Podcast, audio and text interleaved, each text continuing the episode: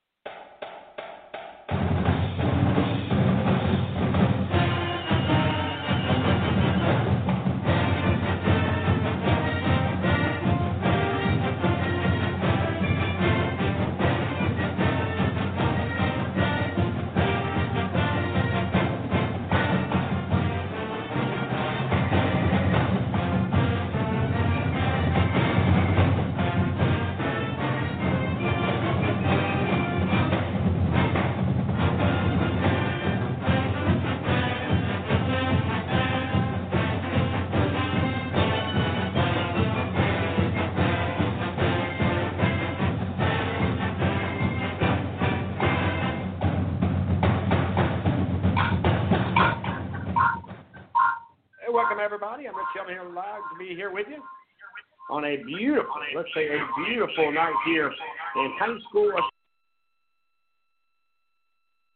Technical difficulties here tonight, so bear with us here. We're going to try to get all that stuff figured out here as we look forward to it. Eugene, I'm going to let you kind of turn in a little bit here. I think they've got a better feed with yours, and I'll let you bring us in, buddy. Yeah, man, I think we get it cleared up on my end. We got Darnisha on the line. Hey, guys. All right, Miss Darnisha, have you? How's everything? Of course, this is exciting for us. And, again, we've had every bit of a little technical difficulties, I guess, for the first seven. But for you guys who don't know, we welcome Miss Darnisha back to Southern Sports Central. She's the first lady, original first lady of Southern Sports Central.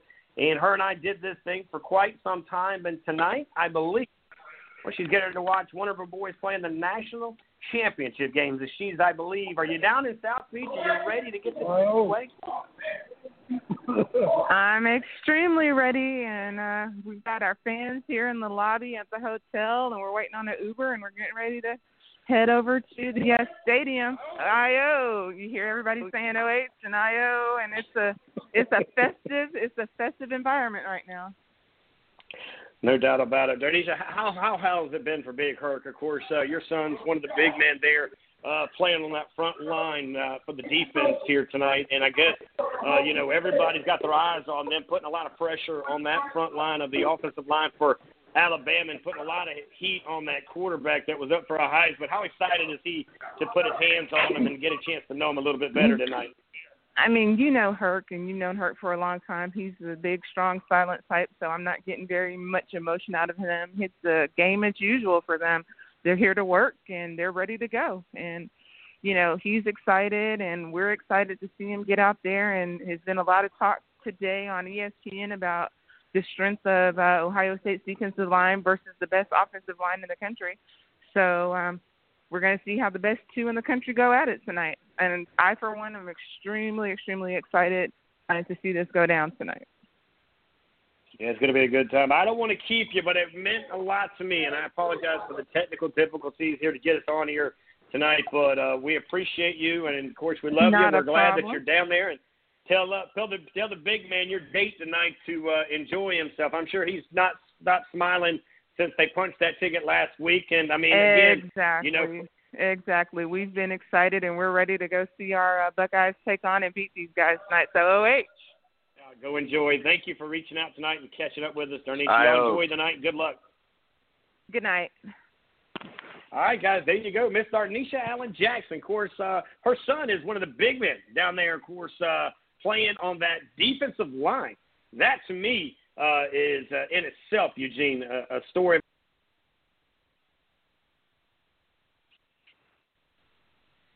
To everything kind of happening here tonight is we're going to get a lot of surprises. We didn't expect the first one with the connection issues there, but we do apologize. I'm going to head now to the 803. I believe we got a bunch of guys here hanging out. Let's head over to the 803 410. Who's with us here? Welcome to Southern Sports Central. Hey! Coach Smitty in the house. Coach Smitty in the house. Love it. Check it in. All the way from the big bright lights of Greeleyville. And, of course, that's right. Man, you were right on the money, by the way, with the Heisman Trophy as we were sitting in Columbia a couple of weeks back, about a month ago. Go ahead and give me your pick, Coach. Who you got? Tonight, unfortunately for Miss Darnisha, no offense, but I think Bama's going to roll the tide, and I don't see any way around it. They're too fast and – too physical, and I think Ohio State, sometimes you play your best game before your best game, and I think that's the case with Ohio State. I don't think they'll repeat what they did against Clemson. I think they had extra motivation in that game. I don't see that happening tonight, even though they're playing for a national title. You shouldn't need a whole lot of motivation, but Alabama, as you know, has Jalen Waddle back tonight, another added weapon to the massive weaponry they already have. And I think it will be a good game. I do think that. I think Alabama does cover the spread, though. I think they're going to race out in front early, and then Ohio State, we'll see, will make a comeback and kind of eke to making it look, appear to be a great game. And I do, however, feel that Alabama's going to cover that 8-point spread. Now, Coach, I got to give you one more before we cut you loose. It's going to hopefully be a busy night. Looks like it already. We've got another caller here hanging out. And hang tight, 201. We're coming to you next. You got to give me the points, though, Coach. I get the over-under. That's fine. Yeah. But you're an athletic director. You're a head football coach. Somewhere in the 45-31 category.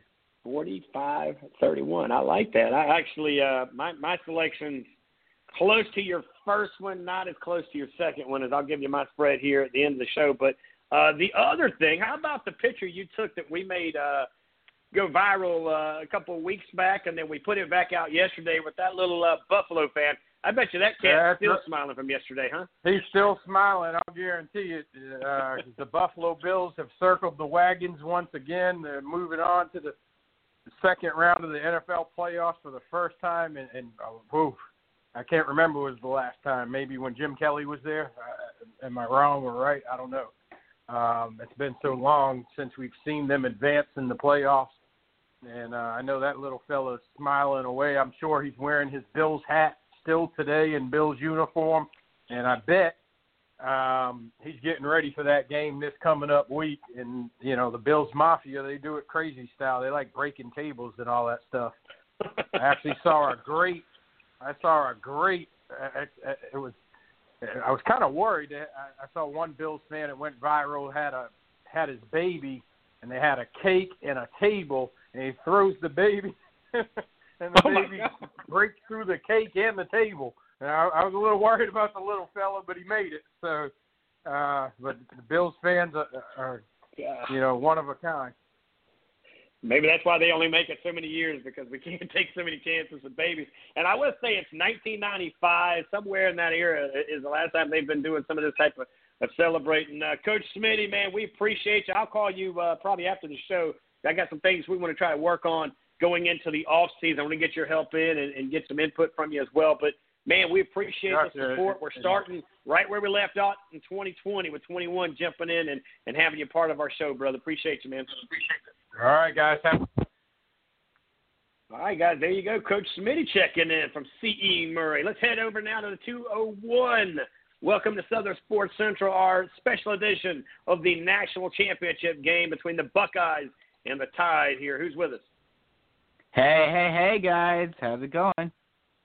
Oh, my man Brandon, all the way up on the Grand Strand, checking in from Sports Unlimited, usually right here on Southern Sports Central Friday mornings, of course, 7 to 10. Tonight, checking in with us here with Big Game, man. We're about, 2 hours, a little less than 2 hours for kickoff, man. What's your thoughts tonight, Brandon?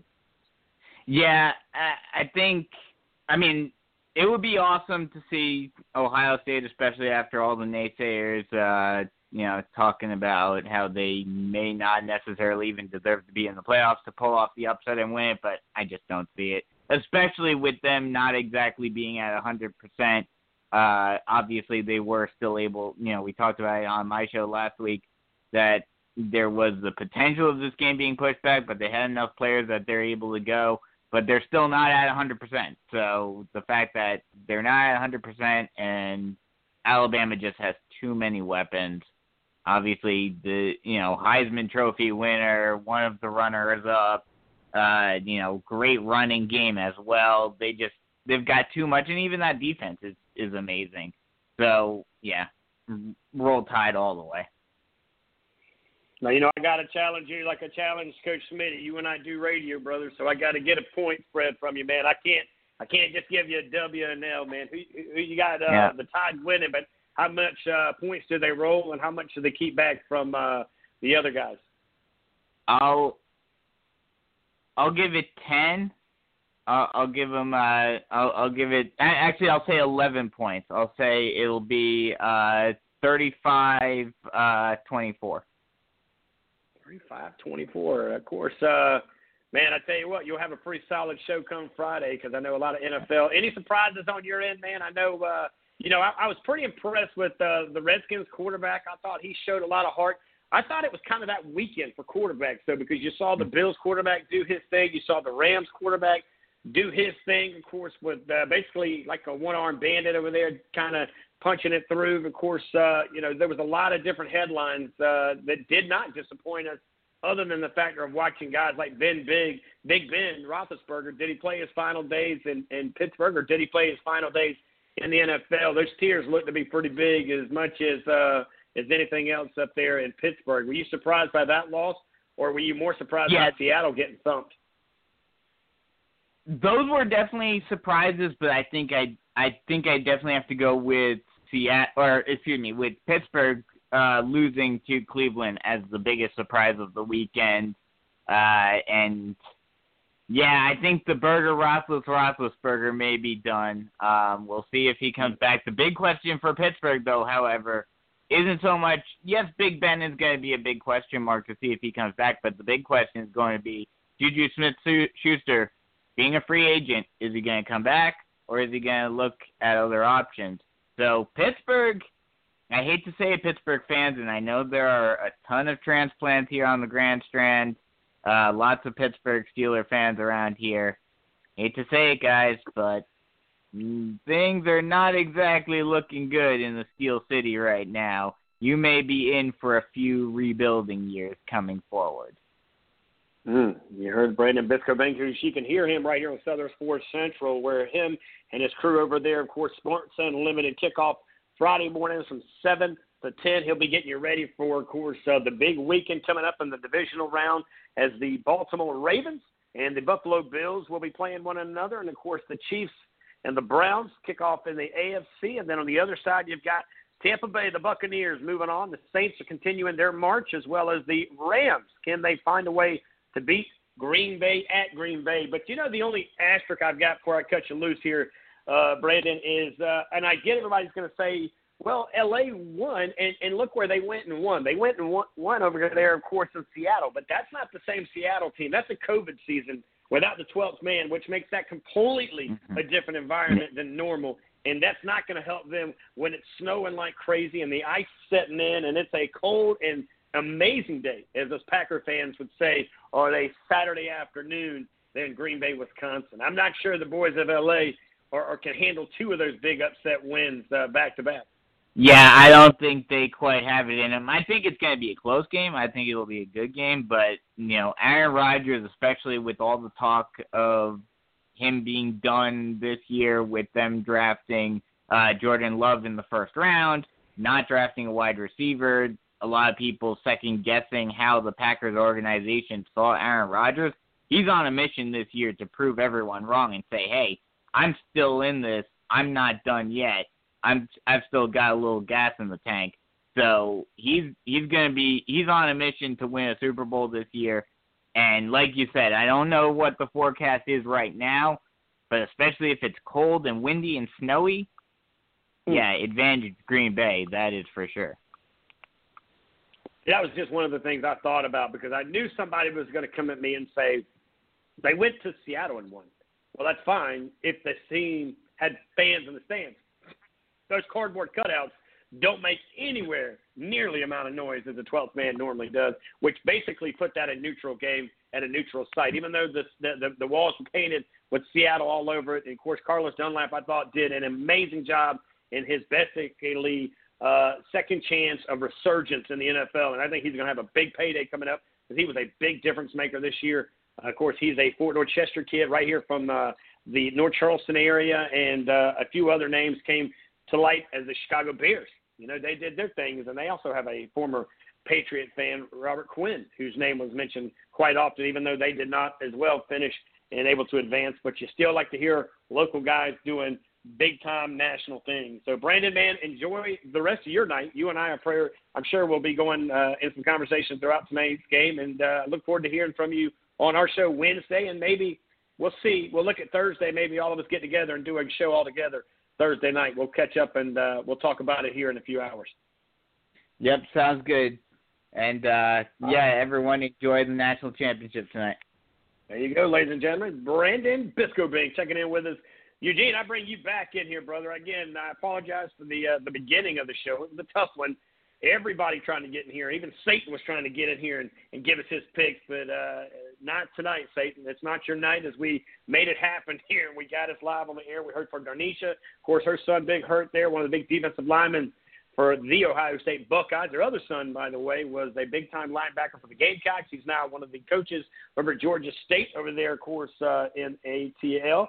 But you start to see all of this happening. A lot of Alabama fans picking, non-Alabama fans picking, and a few Ohio State fans picking. So for me, Eugene, I look at this game tonight, and as much as I would love to see Big Hurt get that win, and I think it would be cool to have a different name talked about in the actual conversation this time tomorrow and on our show on Wednesday, we're not going to give our pick, by the way, until about 7:20, so you can't give me your pick, and I'm not going to give you mine. But there's a lot of different things here. There's a lot of conversations. Look at the secondary guy from Alabama who has yet to give up a big-time reception on the defensive side, as he has covered some of the best wide receivers in the country out of the SEC. I think his longest he's given up is actually under 20 yards. So for me, if they're willing to play small ball, maybe they do have a chance. As you saw last night with the Pittsburgh Steelers, I actually got a lot of momentum with the consistency of going small and then making it, you know, go a little bit deeper down the field. And, again, that's kind of a baseball lingo and small ball, but maybe that's how Ohio State has to start chipping away at getting down the field to get in the end zone. Yeah, I agree. And Pope hasn't given up anything longer than 20 yards all season, and he's faced some pretty good passing offenses. LSU was a passing offense there for a little bit. Certainly Ole Miss was a passing offense. Certainly Mississippi State loves to sling the ball around now with Mike Leach. That's kind of what they're built on, and that's what he does. Although a lot of people argue that it's a lot of dinking and dunking passes, but I think that's what it's going to be. I think, Fields loves to make moves with his feet and then kind of launch that ball downfield to those big, fast receivers. And, I think it'll be tested, but, I really think the offense for Ohio State is going to come down to the running game. We saw what the running game did with the transfer there from Oklahoma, did against Clemson. And, my prediction is I think Ohio State's going to look back to the playbook where they were successful against Alabama a few years ago with Ezekiel Elliott and know that they have a big-time feature back with a big size and can run the ball between the tackles. And I think that's where they'll go early. That's my prediction is they'll go early trying to establish the running game and kind of bring those safeties and guys in. Yeah, I totally agree with you. And, again, we're going to be breaking this game down for the next hour, give or take a few minutes there. It's at 6:24. We'll go, of course, until 7:30. At 7:30, we'll turn it over to the TV programs and everybody else across the country as we'll get settled in for the final game of the year, for the national championship game. It's going to be a big one here. The Ohio State Buckeyes have made it here. Now, again, you can say what you want to say about how they got here. The question, I'm sure everybody's going to say is, well, they had to do this and do that. But they manhandedly destroyed Clemson. Okay, that's just a fact. Okay, so if you don't believe that they don't deserve to be here, then you and I need to sit down and maybe us have a one-on-one conversation on the show on Wednesday. I would love to hear why you don't feel that. Because, again, I said this at the beginning of the year, that the Ohio State Buckeyes, the Clemson Tigers, along with North Carolina, Oklahoma, Texas A&M, Florida, Georgia, and I'm just naming a handful of teams that would easily be an argument of playing the Alabama Crimson Tide. And this, by the way, by committee could be the best team Alabama's had in a long, long, long time. And this is talking about maybe one of the best Nick Saban teams, I feel, that's been put out there on the field, because while they've always had that great wide receiver or really good 1-2 running backs or a quarterback, I feel like this time by committee, it's basically like getting a bunch of dudes who can really do big things, but you get them together and it's kind of like Megatron on a football field. And I feel like, when you look at it, Eugene, that's kind of what Alabama is this year. They're kind of the Megatron of college football because they've got so many dudes all throughout the field that make each other better play after play. They challenge one another. They grind together. And that's when you start to see teams like this doing great things. And, again, Alabama's going to be a very dangerous weapon, but I just hope they don't overlook that competitive team on the other side of the field that I can promise you, while they may have a lot of COVID conversations, and a lot of teams, again, I think the kicker, by the way, Eugene, your love language, I don't think he's even making the trip tonight. I don't think he's playing for the Buckeyes. And they've actually got a list of dudes who aren't playing tonight as well, right? It's actually two of their kickers, that the two seniors are not making the trip. It's going down to a freshman, Seibert, who will be handling the kicking duties tonight for Ohio State. But, overall, I agree on the weapons. Alabama has so many weapons, especially – that can stretch the field. They're getting an all-star back tonight. Not a lot of teams have a shutdown corner.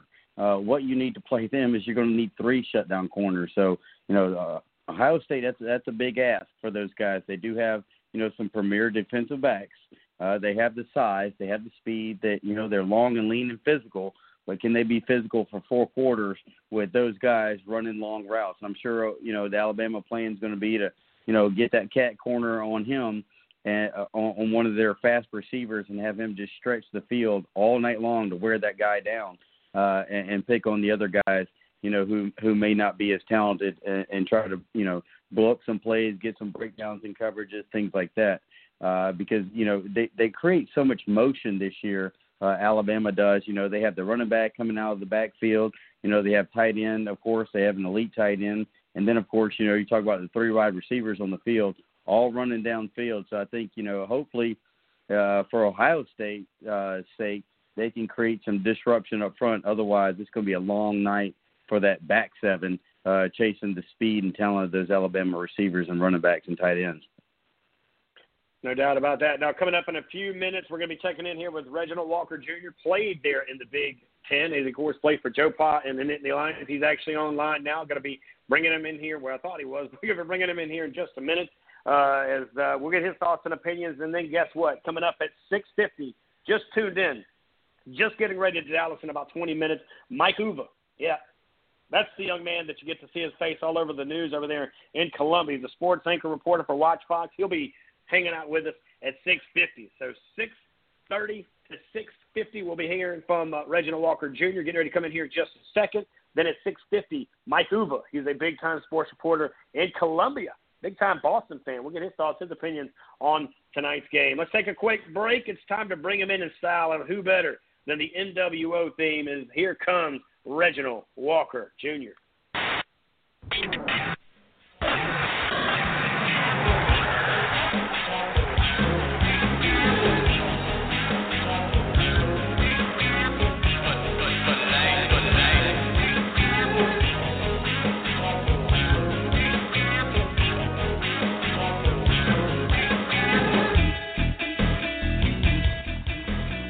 Welcome back, everybody. I'm Rich Yelman alongside Eugene Bitton. It's been a packed show, and it's only been 30 minutes on the go here as we're coming to you live at a special Southern Sports Central Monday night national championship game between the Alabama Crimson Tide and the Ohio State Buckeyes. We go to Charlotte, North Carolina with Reginald Walker Jr. Big Reggie, what's going on in the Queen City up there in Charlotte, buddy?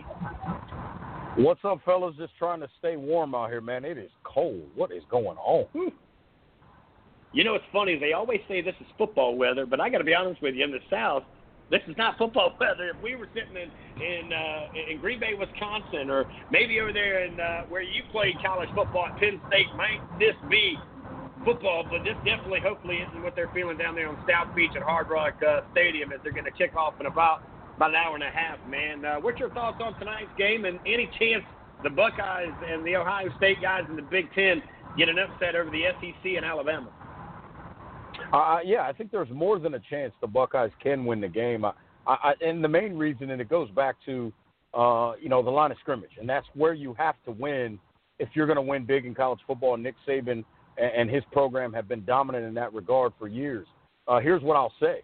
If you look at the Buckeyes, particularly their defensive front, is there a Chase Young there? No. Is there a Nick Bosa or a Joey Bosa there? Absolutely not. But I would argue that this is the best group of four up front that Coach Larry Johnson, the defensive line coach and associate head coach at Ohio State, this may be the best group as a foursome that he's had since he's been there in the Urban Meyer, Ryan Day era. I would say that for sure is the case when you look at that group. So, that's one of their strengths, probably the biggest strength, obviously, for them on the defensive side of the football. And then on the flip side, Alabama, that's probably the best offensive line in all of college football. Remember, they're without their center. He's out. He got hurt in the SEC championship game. But they looked fine without, I want to say, Dickerson in the middle there. They looked fine without him against Notre Dame. That's Notre Dame. That's not Ohio State. If that offensive line from Alabama can continue to keep Mac Jones from having to wash his uniform after the game, which has pretty much been the case all season long, then they've got a shot. If they can't control that Ohio State defensive line and that defensive front starts getting after Mac Jones and slowing down Najee Harris in that running game, look out, the Buckeyes got a shot. Let me ask you this, though. When you started to put out, and you mentioned a lot of names, but Justin Fields took that nasty hit a week ago as we saw it, and again, very, very big hit into the ribcage. You and I both know you plant that foot and try to push through it. The pain probably was a lot worse on Sunday than what they saw and what he felt on that game, of course, or the next day, if you will. Well, how much do you think this still plays a factor? Do you think these doctors and the things that they have available to him allows him to have it pretty comfortable tonight? And how much do you think he's got that wrapped up coming into the game? Oh, I absolutely think they've protected it in any way they possibly can. And between all the medical equipment they have at places like Ohio State and some of the other big-time programs in the nation, They've done everything they possibly can to get him as close to 100% as possible. Now, the question is, you want to figure out if he's 100%, you keep an eye on that first zone read that they call for him, involving him and Trey Sermon, obviously. And if Alabama plays Sermon and Justin Fields does not keep that football, that tells you right there that maybe he is not the Justin Fields that we're used to seeing. If he keeps that football and breaks off a big run, chances are he's feeling really good, and they've either worked on that injury to get him up to par, or they shot him up before the game tonight to make sure he can get through it. But either way, if he keeps that first zone read and makes a play out of it, then you know Justin Fields is probably feeling pretty good. Live right now, hanging out with Reginald Walker Jr., coming all the way from Charlotte, North Carolina, as he always does on a beautiful Monday night, cold Monday night here on the 11th day of January, National Championship Day. It's our special edition here tonight. Now, the other thing that I mentioned coming into tonight's broadcast is will they play a lot of small ball, you feel like? Because, again, we know the numbers. While we talk about the receivers of Alabama, we talk about the quarterback because, he was part of the Heisman conversation. Defensively, secondarily, this is a very good secondary in Alabama, but it seems like where you can get them early and often is in the short field. How much do you think we start to see that when it comes to the Ohio State game plan as far as getting some momentum early in the game? Well, I think the scariest part about Alabama is, guys, they can beat you in the passing game out of a two tight end set. Forrestall, obviously, their number one tight end. I want to say Billingsley, I think, is the kid at 6'5", 230 pounds, essentially the backup tight end. Those two guys can hurt you in the passing game. We already know about the Heisman winner, Devontae Smith, and then obviously Metchie on the other side. And then if Jalen Waddle comes back, you can forget about it because that's just another weapon if he's healthy and able to move around after that broken leg back on October 24th. If that young man is ready to roll, then look out because the weapons are at an abundance for Mac Jones. And so I think the thing to watch in this game is, to your point, small ball or not, I think Alabama can go small. They can go spread you out.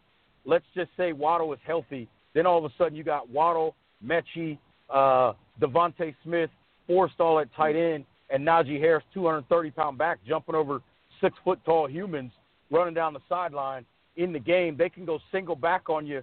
And the thing that would probably remind you of the most is if you go back to, and I'm not comparing the backs, but if you go back to the Detroit Lions days when they ran that single-back offense before they implemented Corey Schlesinger at fullback, remember, they had Herman Moore, Brett Perriman, and Johnny Morton, along with obviously Barry Sanders in that backfield.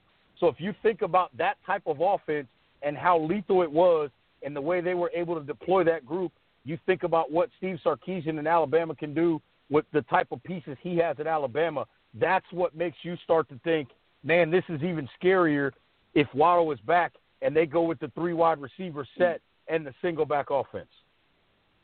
Let me ask you this. When you look at Devontae Smith, of course, we all know that he, of course, the 2020 Heisman Trophy winner, the first wide receiver since Desmond Howard back in the 90s. But a guy named Shaun Wade may have something to say about what he can or can't do tonight.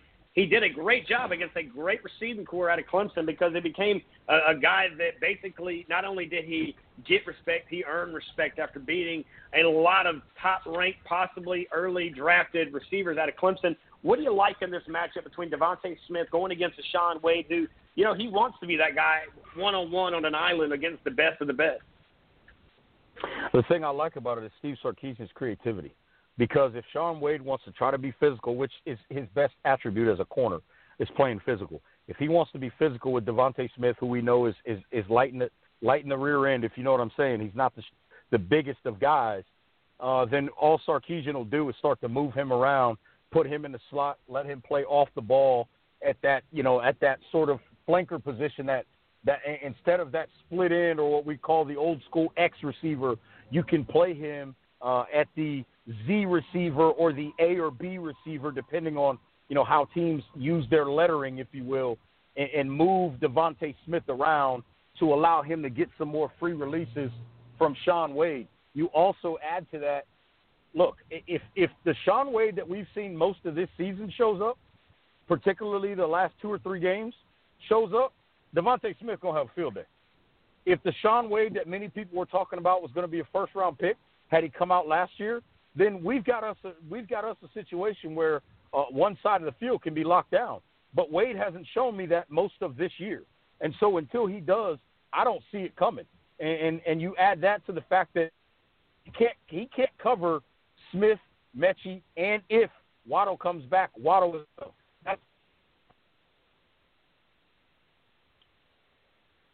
Hanging out real quick here for the next 10 minutes with Court 2 man. Oh, there you go. I thought we might have lost you there for a minute there. But, of course, Reginald Walker Jr. has played in the same Big Ten league as we're talking about the Big Ten's Ohio State Buckeyes representing the other half of the conversation in the national championship game. But when you think Alabama, the experience, the efficiency, you go down to the defense. When in the past, Nick Saban said defensive teams win championships. Not as much this year because he feels like the offense is a big conversation, and then there are always the coaching. So let me ask you, in those four different things, if you call them the four horsemen, that would be the experience, the efficiency, the defense, and, yep, the coaching. What do you like about the guys who wins, who loses, and who gets the nod in each four of those areas tonight? Well, I think the big thing about the coaching is the consistency that Ryan Day gets to enjoy, right? It's this He's not worried about his staff right now. On the flip side, Nick Saban has got to wonder, and he said all the right things about Steve Sarkisian. He's got to wonder, is Sark 100% locked in while he's on his way to Texas? Now, the flip side of that is Nick Saban's dealt with the attrition of coaching staff leading to a national championship game before. So he's got the experience edge in that regard as well. And so when you look at it that way, you give Nick Saban the nod, because he's been in this game multiple times. He's dealt with the coaching attrition before as well. His players, think about this. This Devontae Smith class who came in with Henry Ruggs, who's now in the NFL, and some of those guys, this is potentially his third national championship. So the players also understand this process. So I think when it comes to that, when it comes to experience and the routine of playing in this game, I think you have to give the nod to Alabama, but you give a little bit less of that nod because Steve Sarkisian's on his way out the door. How much will he be focused on what's going on tonight with Alabama and not on what's going on at Texas when he gets there tomorrow? And this Eugene here now. I'm going to bring you in real quick as well, buddy, because I know you wanted to say some things as well as you're tweeting us over there at SO Sports Central, buddy. Go ahead. Yeah, if you're looking at this game, give me one guy from both teams. Who is looking at this game, not only to win the game, who has the most to prove to NFL scouts in this game, getting ready for the draft or whatnot. Give me one guy from each team that this is the game that they know every NFL team is watching, and they have the most to prove to try to, move up that draft board, solidify, a top pick or whatnot. Well, I think if you look at it from an Ohio State standpoint, it's obviously Justin Fields. He's got to show that that game against Clemson was not an aberration. That was not a one-off. He's got to show that he can do that consistently against elite defenses in college football. So he's absolutely under the microscope. He may be compromised in terms of his ability to move in this game as well because – of obviously the injury. So from that standpoint, I think the one to look at the most is Justin Fields. Now on the flip side of it, you look at Alabama. It would be easy for me to say Mac Jones to solidify being a first-round pick, but I think it's actually Najee Harris because the conversation has always kind of been, well, Alabama has a dominant offensive line. The teams that they deal with just are not good enough to deal with them, even though they're in the SEC. Well, the question now is he gets another really good defensive front to play against in Najee Harris. Can he dominate this Ohio State defensive front the way he's dominated everybody else? Not a bad pick, man. I tell you, I was actually thinking running back, but I was thinking running back for Ohio State, much like a few years ago, Ezekiel Elliott vaulted. To that top running back pick and has had a pretty good career there with the Cowboys. A lot of that came to do with the way he played against Alabama in leading Ohio State to that national title a few years back. But another thing I was going to ask you about, is, you know, with the coaching staff, you know, like you mentioned, with Alabama, we got a coach that, you know, that's moving on, Sarkisian. You know, what about Urban Meyer? Have you heard any more about Urban Meyer possibly taking that job down in Jacksonville? I know there were some ties with Mr. Khan, or I think he's a sheik. But, you know, does that in any way, I know he's not on staff anymore, but he still kind of has his thumb on the program, so to speak. He's in some type of a $100,000 a year advisory role there with the program. You know, have you heard anything about Urban Meyer possibly taking to Jacksonville, or even possibly now, you know, the Philadelphia job? Well, as it relates to Jack, I haven't heard much about him with Philadelphia, but again, that one just opened a few hours ago. But I think, you know, from what I understand, not only is he really looking hard at the Jacksonville job, guys, there's two pieces to the Jacksonville concept to me. Number one, obviously, and we've heard the rumors, from what I understand, there is a full-fledged staff in place.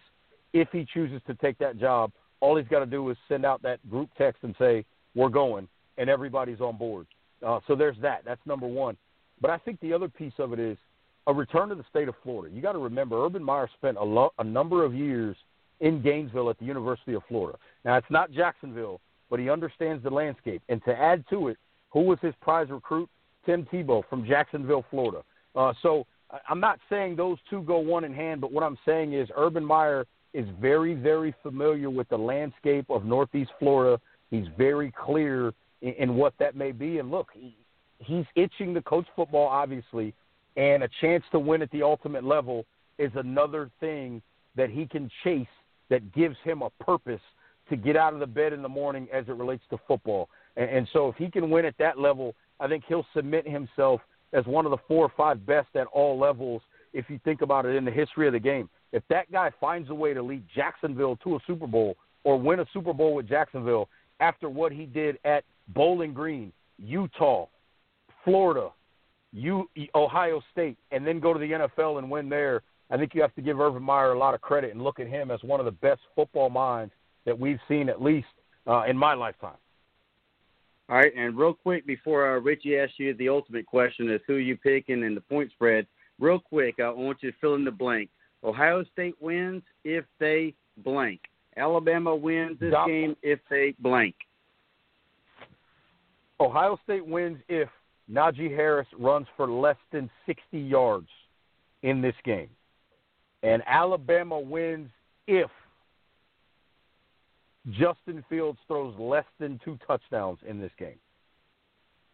All right, Richie, I'm going to let you. I'm going to turn him back over and let you ask the ultimate questions and put him on the spot. You know what's coming, my friend.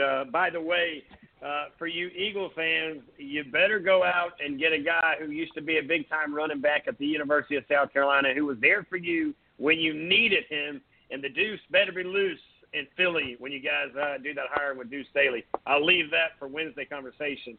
Now, tonight is the big night as we get a national championship pick, and we'll be, of course, one here when this thing's all said and done. And, Reggie, I got to ask you, not only do you got to give me the team, but you got to give me the points when it's all said and done because, again, this is kind of what we do Monday through Sunday, my friend. I think Alabama wins 37-31 in a higher-scoring game. I think special teams is the key. Alabama makes a play late on special teams to seal the win. There you go. Now, remember, special teams could be an issue for the Ohio State Buckeyes because of a dirty word. We don't use that type of language on here that my mom had said we can't use it on here. And that, of course, is, well, you already know. So we'll see how it works out. You and me and, of course, Eugene can hopefully do something on Wednesday, by the way. Go ahead, Eugene. Yeah, real quick, what was that score prediction again, Reggie? I need to put that on the books.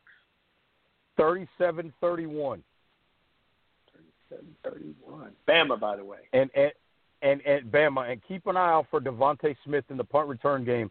I don't think that he scores a touchdown, but I think he definitely flips the field once and sets them up for an opportunity to get a touchdown as well. Buddy, as always, for all that you do for us, man, whether it be Monday or any other day, we greatly appreciate it. I do want to see, hopefully it works out, and you come back in here on Wednesday. We're actually going to do some looking into doing some live, and, of course, live Facebook. So then they can see all of us as well as hear all of us as well. And we'll talk some NFL before it's all said and done at the end of the week, buddy. Sounds good, guys. Let's get Wednesday worked out. Have a good one. Enjoy the game tonight. And like I said, I think the tide rolls. There you go. All the way from the Queen City, Charlotte, North Carolina. It has been an amazing night of Southern Sports Central, our special edition of the National Championship between a couple of big time, well, I'd say, yeah, would iconic be the word? Would it be destiny meeting destiny, Eugene? Well, what word would we go here? But one thing I will tell you is national champion will be crowned here when it's all said and done, as, of course, the Buckeyes. They got it done in big-time fashion against the Clemson Tigers. And, of course, boy, the Irish didn't have any luck at all against Alabama. But nobody has. Again, don't take it personal over there, Irish. Nobody's beating them. I mean, nobody has beaten them. Of course, nobody's beaten the Ohio State Buckeyes. And, again, we'll talk more about that in another day. And we'll see if tonight is their night. Can they find a way to win it here in about 2 minutes? We're going to be checking in with Mike Uva from Watch Fox. He's coming to us from Columbia, South Carolina. Eugene, any surprises on some of the guests? Because I think we're up to like 3 or 4 guests in about, 49 minutes? Not bad. Not bad at all. It looks like the only one that's picked Ohio State, and we know Mama's got a connection. But, interesting, way it goes is sometimes, upsets happen. So we'll see. I know I was looking over at the poll again. The final poll came out. And, it looks like in our Southern Sports Central poll, Alabama was up 2/3 of the vote. So it was about 66 to 33% votes for Alabama in this game. Yeah, it could be an interesting conversation. Again, a lot of people didn't think the Ohio State Buckeyes were going to do what they did just a week ago against the Clemson Tigers, who that is exactly what happened. And, again, that's why you play the game in between the lines and you kind of see things. And, again, as I mentioned, we've been very blessed to have Coach Smitty join us all the way from Greenville, South Carolina. Of course, he's the athletic director as well as the head football coach over there at C.E. Murray. Coached the Junior Bowl, by the way, in the lower state, and always a big-time contributor here on Southern Sports Central.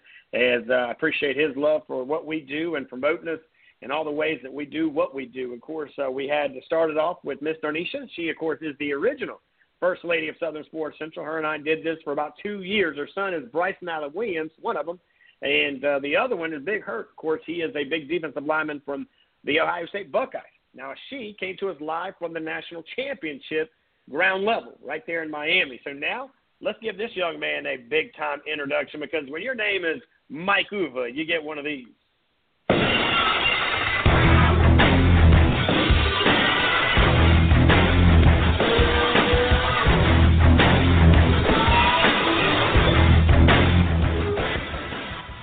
Welcome, everybody. Now the one and only from Watch Fox Sports over there in Columbia, South Carolina, dressed to impress. I can see him rolling into WWF or WWE prime time in that 5-star suit that he always is rocking on the TV screen. What's going on, Mr. Uva? Well, I appreciate it, Richie. I just need a couple cold ones right now to slam, and I'd slam them over my head, and I'd slam them down right now because, man, you get me fired up when I hear that music. You can't mess up the hair, bro. Come on. You cannot mess up the dude. That's just – I don't know if you could mess it up, man. You would be like a Mr. Park. What would be your wrestling name, by the way? Have you ever thought of that? Oh, well, my nickname in college, because my last name is Uva, so they would call me the U. So if I made a big play, everyone would throw the U up, kind of like the Miami Hurricane. So I don't know if you could do something along the lines of the U. I don't know. Maybe I'd have to talk about that one. I know. That wasn't available. The Rock had that one. Yeah, I know. I don't have anything original right now. I mean, if I come up with something, it's going to sound lame. So, I got nothing right now. I'm going to let you have it, man. That works well for me. So tonight we finally get to crown a national champion. We crowned some high school champions a few weeks back. We didn't think that was going to happen. We had some all-star games happening. Didn't think that was going to happen. And here we are getting ready to crown a big champion tonight, man. You cover the SEC because you're right in the backyard of the Gamecocks. We'll talk a little bit about that and just kind of get your thoughts on some of the new things that's happened in Columbia. But you also cover, just college football overall, man. What's your thoughts on these two teams tonight? It's kind of two different, I'd say two different Goliaths. I don't think there's a David in the match. I think there's a lot of big-time names coming to do big things. I think one of the things that makes this matchup a little bit tricky is, you look at it, and it's easy to say Alabama shouldn't have any issue tonight, right? Especially from the offensive explosion that we've seen from them week after week, especially when you have three guys who finished in the top five for the Heisman this past year. So I think what makes it tricky is the fact that Ohio State, they're in the midst of being able to find their groove right now, right? They haven't played necessarily a conventional schedule by any means. And I think that is one of the things that threw people off a little bit going into the Clemson game. I think this is a very dangerous Ohio State team. Justin Fields, he's a phenomenal quarterback. I think if they had a full season, he would have very likely be in the finalist mix in terms of winning the Heisman this year. Even though Ohio State's playing some good football, and I think they're going to be, they could look better than what the spread's saying tonight. I think it's at 9.5, 10 points right now. I just think that offense for Alabama is just going to be too much for Ohio State, and I just can't see the Tide losing tonight.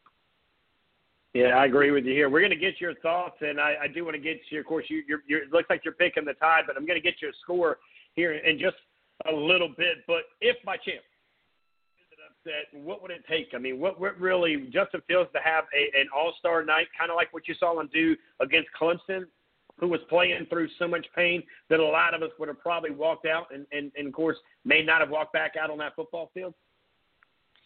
Yeah, it's going to start with Justin Fields, no question about it. And look, Alabama, their secondary, I mean, it's crazy to think that – Alabama is at this point, and it's not because of their defense, because just think in recent years, especially from people that are from this state, they know that very well with Clemson and playing Alabama those last couple of times of those national championship games. Their defense is what's really carried them.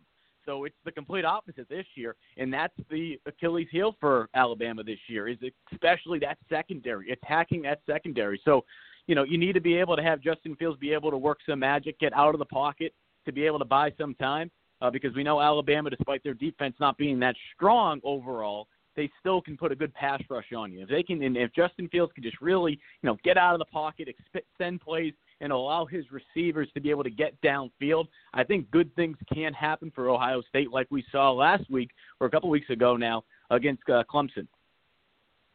Now, before I get your prediction on the score, that's going to be the final question. As we're live right now, hanging out with Watch Fox's own, of course, Columbia, South Carolina, big-time baller, Mr. Mike Uva, hanging out with us here on a special edition of Southern Sports Central, the National Championship, as it will be aired at 8:10 tonight. You can watch it, of course, right there on the TV screen, and it will be the Alabama Crimson Tide taking on the Ohio State Buckeyes. But let's talk a little college football right in your backyard. The Gamecocks, they've got a head coach.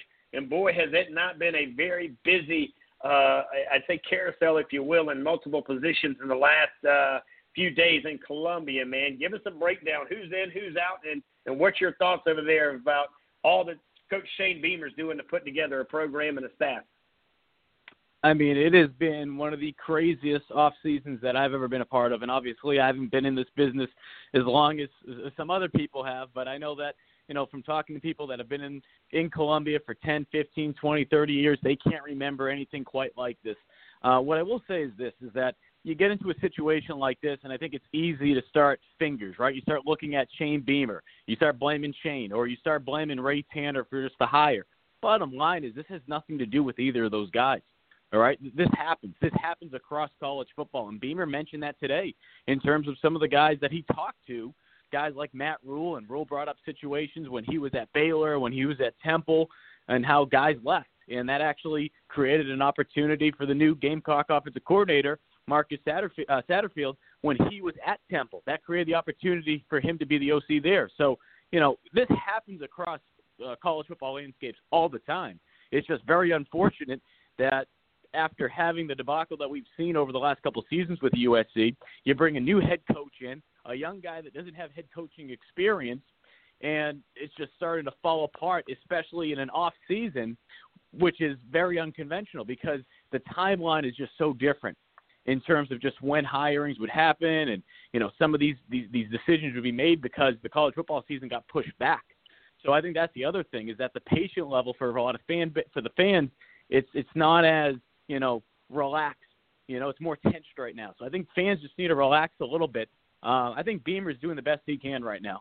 And I think in terms of the guys that he has here, that he's brought on staff, a lot of the connections with being able to have guys like Eric Kimry coming here, Justin Stepp coming back, and South Carolina guys, I think it speaks volumes in terms of what he's trying to create. And I think more than anything, he has guys on his staff right now that truly bleed Garnet Black and want to be here. Now, is that to say that a guy like, you know, Tracy Walker might not take off in the next couple of weeks? Who knows? If he has an opportunity for the NFL, can you blame the guy? So I think for the majority of the guys that are on staff right now, this is what you'll see come fall. But even like Beamer mentioned today, you just don't know what could happen, because if a great opportunity comes up for one of these guys, especially an NFL opportunity, maybe you're getting paid 2-3 times more than what you're making here, that's sometimes hard to say no. But I think a majority of the guys that are on staff right now want to be here. No doubt. Talking with the one and only coach, or we say coach, Mike Uva, of course, with Watch Fox. They're in Columbia, South Carolina. You can see him there on the big screen. He usually jumps in here with us. All we got to do is ask the question. Mike, we appreciate all that you do for not those just in Columbia, but for those around the great state of South Carolina. Of course, always being willing to jump on our show and help us out, and definitely make us sound a lot better and look a lot better when you get that opportunity. So with that, I'm going to ask you, man, give me that, not only the pick as you went with Alabama, what's the score when it's said and done here tonight? I'm going to look like just an absolute jabroni. We're going to go back to the wrestling phrases here, because I feel like anything I say is going to be the complete opposite. So if anyone's trying to make money tonight, don't do what I'm telling you to do. I think what we've seen in the national championship outside of the one maybe, what, was 2 years ago, 3 years ago? I'm losing track of time now. I think it was 2 years ago, Alabama and Clemson out in San Francisco. I can't expect this to be a high-scoring game in the first half. I think what we're going to see is teams trying to feel each other out a little bit, and then Alabama will start to pull away in the second half. So I expect this game to be, 38 to 31. I'm going to go Alabama over Ohio State. I think it'll be a little bit closer than maybe what some people expect, but I think Alabama will start to pull away in the second half. All right, there you go, ladies and gentlemen. You heard it first. Of course, from Watch Fox's old Mike Uva, giving us the score, giving us the prediction. As he said, it's kind of like Arthur Spooner, as you guys might know the show that he plays in, where he was giving people the wrong advice because he knew that they were going to go the other direction. And maybe, Mr. Mike's got something here. But, man, we appreciate what you do on and off. Like I mentioned, I do want to catch back up with you to talk some NFL maybe later in the week if you have some time. Oh, absolutely. Please don't hesitate to jump in, because there was a crazy weekend in football, right? Question, Richie. I want to bring this up because I think it went back to right before the start of the high school football season. I know I mentioned his name on your airwaves, Nathan Harris-Waynick, the running back from Sumter High. I could not be more happy for to be able to get that preferred walk-on opportunity at South Carolina. For people that aren't familiar with his story, I highly recommend going online. You can just type in Nathan Harris-Waynick, type in Watch Fox, and hear his story. Just a tremendous young man, and very happy for him to get this opportunity. Man, he played, and, of course, we partnered up with the High School Blitz up there in the upstate and put together an incredible – by the way, we're tweeting out that right now that you just talked about on our Twitter page. Appreciate but he played in that game with us on that Saturday, man, and I got a chance to meet his folks and his sister and everybody, man. It was a great story. You did an incredible job, man. And that's the thing that people don't realize, that we don't just talk about these kids. We get to know these kids. We get to, let's just say it, we get to love on these kids a different way than a lot of people would on a regular basis, because their parents not only allow us in their kids' life, they allow us in their lives. And, I got to see the emotion through your segment, man, and it just was a great job and well done to highlight this young man and to be a part of that. I know his family was extremely proud of the piece you put together. But, man, all that you do for not just him, but, man, there's so many males and females that come across your path that you do so many great things, man, and I appreciate you. No, I appreciate it, Richie. If I wasn't doing this, I've told people, I grew up in a football household. I'd be probably coaching college football somewhere. I don't know if I'd be coaching SEC ball, but I don't know if I could deal with all that. But the bottom line is it's awesome to be able to use this platform to help others. But bottom line is you need them to trust you first to be able to give you their story. So I just appreciate Nathan and all those, young men and women that give us the opportunity to share their stories, not with just us, but any reporters out here across South Carolina and just throughout the country, really, for high school.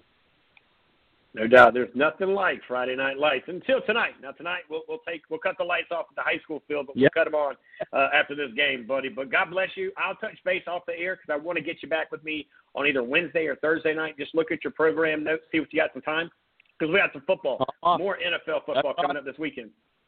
That's awesome. I'm off Wednesday, Thursday, so you just let me know, Richie, but always a pleasure. All right, buddy, always a pleasure indeed. As we say so long, farewell to who's that? Well, that's Mr. Mike Uva with Watch Fox Sportscast there in Columbia, South Carolina. Quick break, reset. We're heading to Kentucky. Oh, yeah, let's go to Kentucky with Big John and the SEC Sports Talk over there. Don't go anywhere. We'll be right back.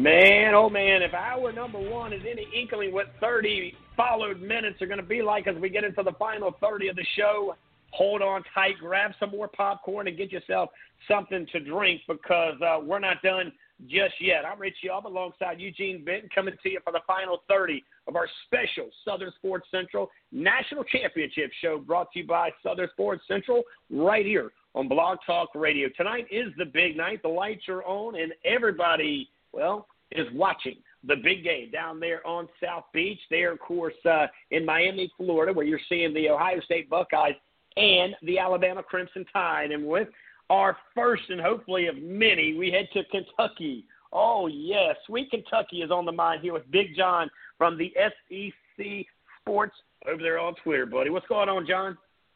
Hey, boys, how's it going, man? Life is good. Eugene, go ahead and step in here, my friend, and let's have a little fun with Big John. As, of course, he represents SEC Sports Talk over there on the social media side of life, man. How's life happening, and what's new? And tell us a little bit about this SEC Sports Talk, what you guys do over there. It was created by me. I made it, I guess, 3 years ago, and I stopped doing it for a while because I didn't think, I wanted to pursue media, but I didn't have really the credentials to jump into it like I wanted, and I got down on myself. But then I brought it back, I guess it was in September, because a buddy of mine called me on the phone. He's like, you need to get this back up and get it going because I feel like you gotta outline to do what you do because you know SEC really good. So I put it back on in September, and I guess it was 3 or 4 weeks later, I had like 2,000 followers in no time. And I'm just thinking, well, you know what? I might have something here with this. And from then on, it was just like a roller coaster, man. Like I was getting followers from different players, former coaches. Like it was mind-boggling. I was thinking, you know what, this might be all right. I might be good with this. So, and it just took off like wildfire. So I'm trying to do a little bit more. It's been really hard, with this virus and stuff because you're not able to do what you want to do. But hopefully, once we get all this behind us and we get back to normal, I can do what I want to do with the site. Well, I tell you what, we may have you an opportunity on a Sunday night. You can kind of put that to the side, and we'll talk about it off the air here, man, because I love what you do. I've followed you. I've watched you. And, Eugene, to tell you, man, we're very strategic, and the guests that we bring on here, we want to make sure that your heart's in the right place. That's the biggest thing. Credentials are great, but they come and go. It's kind of like your career in sports. I mean, you're good when you're good, but when the time is over, it's over. But for me, as long as your heart's in the right place, man, and you're doing it the right way, I'm going to bring you in here and I got that with you when you and I were kind of conversing I believe it was just yesterday when we were kind of going back and forth and just seeing some of the response from a lot of people. And, of course, now you're all the way in Kentucky. Now tell me where at in Kentucky is home to you. I'm originally from Barberville. I live here. I've lived here all my life. It's a small town. We maybe got a Walmart, a couple red lights. I mean, it's nothing special, but it's home. You know what I mean? And It's my place of residence, and, I'm a big U.K. basketball and football fan, and, the football team has come on really good. With Mark Stoops, he's done an outstanding job. He's changed the program a lot, and there's opportunities here for me to do Kentucky sports, but my thing is I want to do all SEC. You know what I mean? Like I want to, sure. I want to branch out and cover all the teams, not just Kentucky, and be like, you know, be that guy, be like, oh yeah, he's a biased Kentucky fan. No, I want to branch out and talk about other SEC teams too, because they deserve recognition as much as Kentucky does. No, you're exactly right. Of course, hanging out right now with Big John from the SEC Sports Talk over there on the World Wide Web of Twitter. Of course, he's coming to us all the way from Kentucky. That's right. We're reaching way out here on a beautiful Monday night with, of course, I'm Rich Shelton alongside Eugene Bitton, wrapping up here our show for the next 20 with this big guy as we're talking about the SEC. Now, they're going to be playing tonight, but we'll talk about that in a minute there, Big John, because I got to ask you a question. Did you ever think that'd be a conversation we would be a little more excited about your football team in Kentucky than your basketball team in Kentucky? Man, what is going on in Kentucky basketball, brother? It's been a rocky road for the basketball team. They've had a whirlwind, I should say, of a season. And you know, the last three games they've come on. They're 3-0 in conference play. Got a big game tomorrow night with Alabama at 9 o'clock for the SEC lead in the division. And I feel like, you know, they're coming on at the right time. You know, they got an outstanding shooter in Dante Allen. He's coming on. And they got Keon Brooks back, which he looked like an absolutely different player than he did last year. Like, he's – I don't know if he faked the knee injury or what, but he was making plays Saturday, and he was just doing things I had never seen him do. And, you know, I think a lot of it has a lot to do with this virus. Like they didn't get the summer workouts like they wanted. They had to jump right in, and it's been hard on all these kids, not just Kentucky. We're talking about overall in basketball, and it's just been amazing to see how these kids have overcome a lot of this with the virus and stuff. And it's just, you know, I'm excited because I feel like Kentucky's heading in the right direction right now, but they just need to keep on playing the way they have been and everything go from there. Hanging out right now with Big John from SEC Sports Talk, talking some basketball. Let's go back to the world of football as, of course, we look at this big game coming up here tonight, Big John, and the Alabama Crimson Tide. I mean, you know, I said this on multiple shows as the season was getting ready to kick off, and it was Alabama and then who?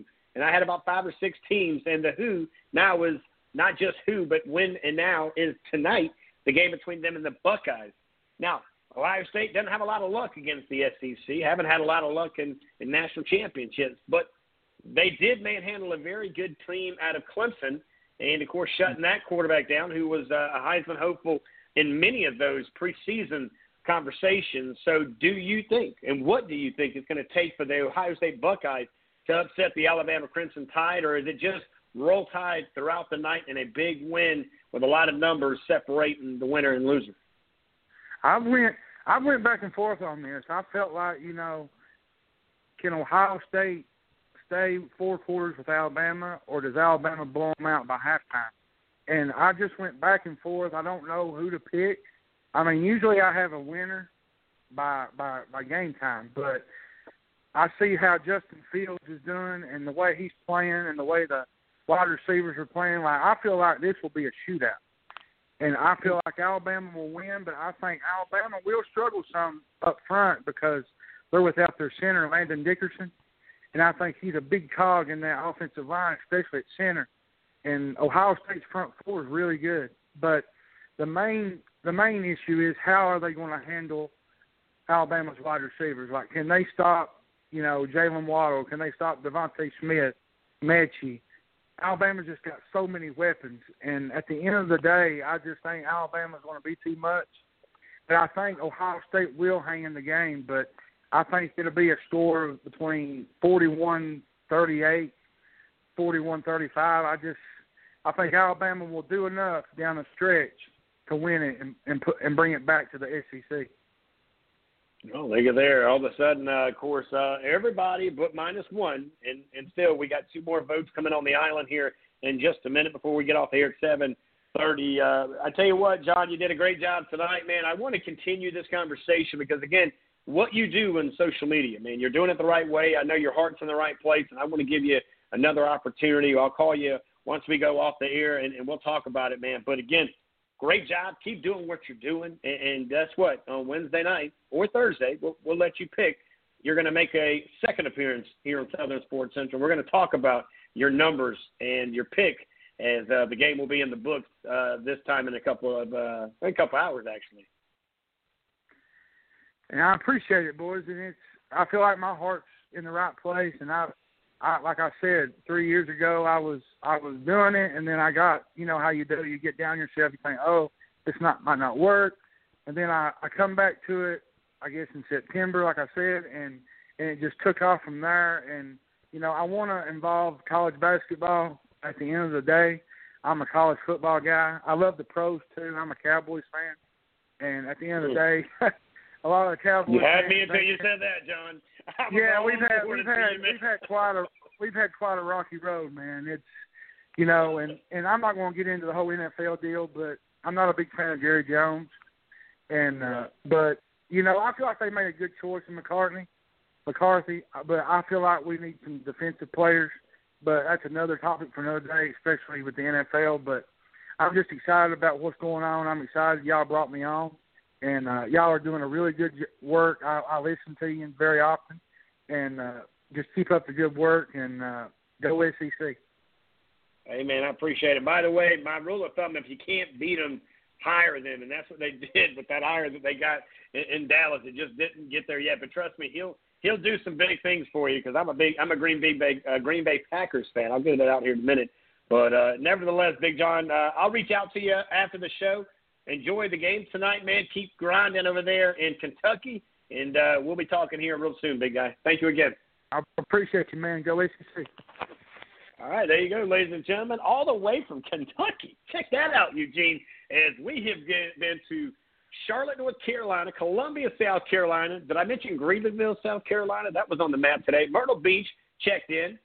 We went to Charlotte, North Carolina. We were on the grounds of the national championship down there in Miami, Florida, between, well, the Alabama Crimson Tide and the Ohio State Buckeyes, to be kicking off in about maybe less than an hour now with Miss Darnisha as she checked in with us, and then all the way in Kentucky with a SEC Sports Talk, one and only, the Big John, checking in here with us. And I had to ask him the question, Eugene, because you and I say it a lot, especially in the last couple of weeks, is what in the heck do you celebrate in Kentucky when basketball ain't what you're celebrating? You got to feel like it's 2020-ish all over again because, again, I give them a lot of credit there. I'm a big Stoops fan. I think they hired the right guy. I hope he stays there forever because I think he's a really good fit. And I just this is a lot about Coach Stoops over there in Kentucky that just really honestly, you know, and I like Joker Phillips and a lot of guys that have come through that program over there. But this guy, I feel like there's always a right guy for the right job, and I think Stoops is that guy. And there's no doubt that their basketball programs, they're fine, by the way. Okay, as long as they make the dance, that's all they need because it's a reset button. But any surprises on tonight other than Miss Darnisha picking Ohio State? Seems like everybody else rolling with the Tide. Yeah, you know, a lot of people are rolling with the Tide, and a lot of people are rolling on that offense. As a matter of fact, Jeremiah just came in. Jeremiah just came in when you were asking that question. I looked up at him, and they had Alabama was up there. You know, he visited Ohio State last summer, and he looked at me and said, "Roll Tide." So, you know, no big surprise there.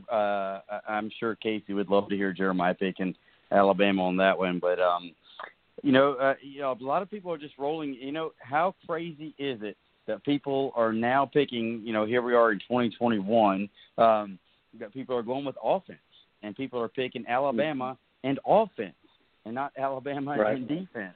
You know, it's just such a flip of the script, you know, where we've gone from defense wins championships to offense wins championships, you know, and then you put that in the same phrase as Alabama, because everybody thought, you know, it used to be Alabama was run the ball down your throat and stop you on defense, make you punt and get the ball back and run clock out and run the ball down your throat and beat you down.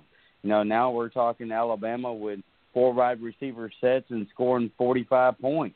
And you know, it's kind of – they have a great defense, but, you know, it's kind of an afterthought with this type of offense. So, it is – you know, that's to me is one of the biggest shocks is kind of that whole theme of Alabama winning by offense. because it's just not, you know, not in the history of Alabama. You know, you look at all these national championships they won, and they won, you know, very low-scoring, very close games. Right. Well, I mean, when you look at it, though, not a lot of surprise and a lot of conversations, even when you look at, you know, some of the big conversations about who is going to shut down Alabama's wide receivers. And what does that do? What they do, open up the running game, and they try to make them one-dimensional. And, again, this quarterback that they've got, by the way, he was not that highlight, well-decorated, everybody bragged about quarterback that you've talked about for the last two quarterbacks that's been in Alabama, right? One of them actually is a quarterback at Philly. The other one's a quarterback at the Dolphins. Both of them very good. Now, I get it that, of course, we talk about the gentleman at Philly ended his career at Oklahoma. It seems so long ago that he was a quarterback at Alabama. But for me, you know, I think that quarterback is kind of the secret weapon for Alabama tonight. I think that he is going to control, if he does what he has done all year long with SEC defenses, and that's the thing. The SEC is known for having strong defensive teams, right? I mean, that's what we've said for decades, that the SEC does it defensively, right? So when you see not one but two guys from Alabama in the final conversations, the Heisman Trophy, to me, it shows you that, quite frankly, this is a very dangerous team. And if you don't think for 1 minute that Nick Saban is not going to show up and show out on his defense, that's still a conversation to be had. So, Eugene, I'll let you kind of sell me on who wins, and then I'll go with my end. All right. Well, if we're putting it out there, if we're at that point, I know it's 7:20.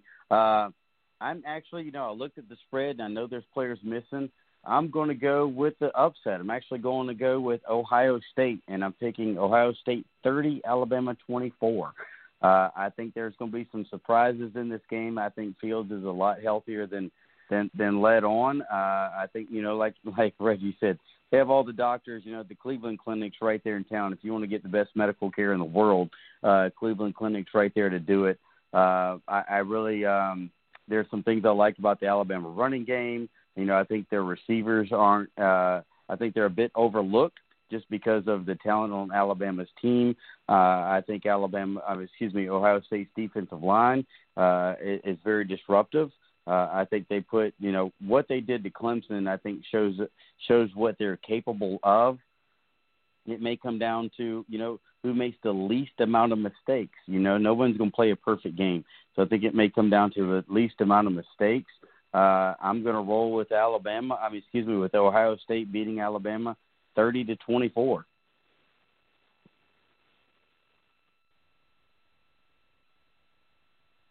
And I'm trying to take all that in here because I'm trying to put everything into play here. We're about 9 minutes. Let's go 6-7 minutes from the end of the show here. And I'm looking at all these things because, you know, like you know, I go into this thing and, you know, I try to put it all into play when I start thinking about how, when, where, and all of that stuff when it comes down to who wins this game and how do they win it. So for me, you know, I mentioned the quarterback situation for Alabama. I think that he's got to play really fundamentally sound football, play the same football that he's played since this season started. And that was against who? That was against Texas A&M, who, by the way, easily could have arguably been in this conversation with the Final Four. And I think had they made this conversation, maybe or maybe not we talk about Alabama because it's hard to beat somebody twice. Yeah, good thoughts there. But that wasn't the card they were drawn. And, of course, they went through the regular season, did what they needed to do with not one but a handful of big-time athletes. Now, we talk about an athlete coming back, another receiver coming to the fold. That's going to cause a lot of problems for a team that's won 7 games, and their 7th game was by far the biggest game, and that's the Ohio State Buckeyes. And originally, I had a pretty decent spread of looking around 38-17 Alabama. And I thought if Alabama did what they needed to do, it would still be a big spread, but it would be close heading into halftime. Then I started thinking about it a little bit more, and I thought maybe, just maybe, it would be a little bit more of a 45 Alabama of the Ohio State Buckeyes. I just don't think, I feel that the Buckeyes just don't have enough weapons to do what they need to do. And I'm a little worried about the quarterback and his ribcage situation because, again, while you and I understand a lot of things, and this is that, they have got the top-notch doctors and opportunities to make sure that Justin Fields is probably stationed as much as he could and safe around his ribcage as much as he can. But tonight, there ain't a whole lot of stopping that big line defense who, by the way, everybody on that front line, a five-star stud wherever they came from. The secondary, five-star studs wherever they come from. The backside of that, same conversation, but wait a minute, the guys that are going to be subbing in and out, just as big as the guys that are already in the game. So I just don't know, with the situation of a lot of names and a lot of numbers, that everybody's going to hopefully not use as an excuse when Alabama finds a way to win this game tonight, is that they say COVID played a major role with a lot of substitutions that are not going to be in this game when it comes to the Iowa State Buckeyes. But to me, you know, I do feel like it's an Alabama team. This is a different Alabama team that we've seen even in all of Nick Saban's time in Tuscaloosa. For me, I like what he's put together all over the board. I think that and I said this early, every guy in every position makes the guy next to him better. The guy at guard makes the tackle better, that makes this guy better, that continues to kind of be a domino effect. They challenge each other. And for Nick Saban to be the defensive mindset, like we think about here in Columbia, South Carolina for the Gamecocks, and what you remember in a Steve Spurrier mindset of saying he was a genius on the offense, well, Nick Saban is kind of the other side of the coin, no pun intended. And that is why I feel like we have yet to see the best defense of team of the Alabama Crimson Tide. And tonight, I think they go for a big curtain call and they win a big game. And I just feel that they have a lot of different things that we'll see tonight that maybe we haven't seen. And by the way, we talk about as players, but I think those coaches that Nick Saban continues to surround himself with are just as important as anybody else out there. And they've done a great job of keeping their kids healthy, keeping them ready. And tonight, I just feel like Alabama picks up the big win. Eugene? Still waiting on a score prediction. Give me 45, Alabama. Roll Tide. The 24 of the OHIO.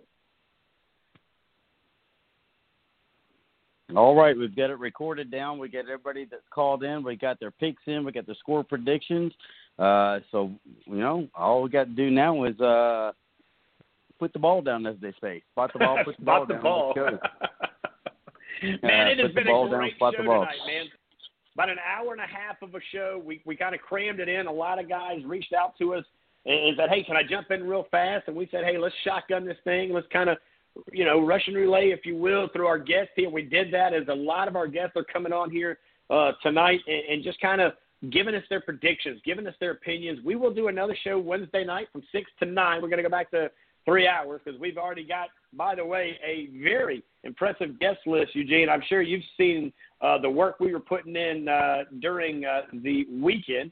As I already know, we're going to have Coach Devin Doyle. He is the Coastal Carolina Director of Recruiting. He'll be joining us on, I believe, Wednesday night at 7 o'clock. That'll be one of our guests. And then, of course, the other guest is Coach Mike Jacobs, right? He's over there at Lenoir Ryan University. He is the head football coach over there. He'll be joining us on Wednesday night as well. That's a 7:30 guest. So we've got a couple college coaches checking in tonight or Wednesday night to give us some thoughts, some opinions of recruiting, as all of that conversation is going to be probably front and center, because after tonight there will not be, if I'm not mistaken, there's no more college football games being played other than off the field, and recruiting will become A1A Beachfront Avenue when it comes to these coaches trying to fine-tune that recruiting class with the final of course, National Signing Day, that's always right there in February. So it should be a good one. We'll wait. We'll see. Of course, on January the 20th, I believe, they're going to actually announce, the dead period. Are they going to extend it? What are they going to do with it? We'll wait. We'll see how that works itself out as well. So there's a lot of conversation. We'll be right here on Wednesday to recap the big game here tonight. We'll start talking some NFL. We got some college coaches and a lot more coming in here with us this coming weekend as we start looking at the NFL. Eugene, man, final thoughts. You know, I'm just looking forward to this game. This is exciting. You know, you finally, we got two unbeaten, so that should knock out a lot of the talk of, so-and-so should have gotten into the game. There was a 10-1 team and another 10-1 team. You know, we actually have the two final unbeaten playing for a national championship. So I'm glad to see, I'm looking forward to seeing that. I'm looking forward to see, exactly like some of the others said, is Justin healthy and good to go? How the defensive line stacks up. I'm looking forward to a good, clean game. I hope there's no injuries. A lot of these guys have futures on the line, with the next couple of months with the NFL. So, I'm just looking for an action-packed game. And like I said, no injuries. And go Buckeyes, because I want to win my my pick here on the show. That he does. And for all of us, to all of you guys, thank you again for all that you continue to do to support Southern Sports Central. Don't forget, tomorrow night you can hang out with Everett Sands. He is the coach on the staff, one of our coaches on staff, of course, former coach at the, Coastal Carolina Chanticleers. He did it at the Citadel, South Carolina, the University of South Carolina, that is, of course, NC State, University of Texas, San Antonio, and now he's doing his thing right here on Southern Sports Central on Tuesday night, 6 to 9, and that, of course, is the West Foundation Sports Show. Again, guys, I want to thank all of you guys for all that you do. We'll be back live, Eugene and myself, on Wednesday night, 6 o'clock, guys. On behalf of all of us, to all of you, good luck tonight with your teams, your picks, and enjoy, but be safe. And until next time, God bless, guys.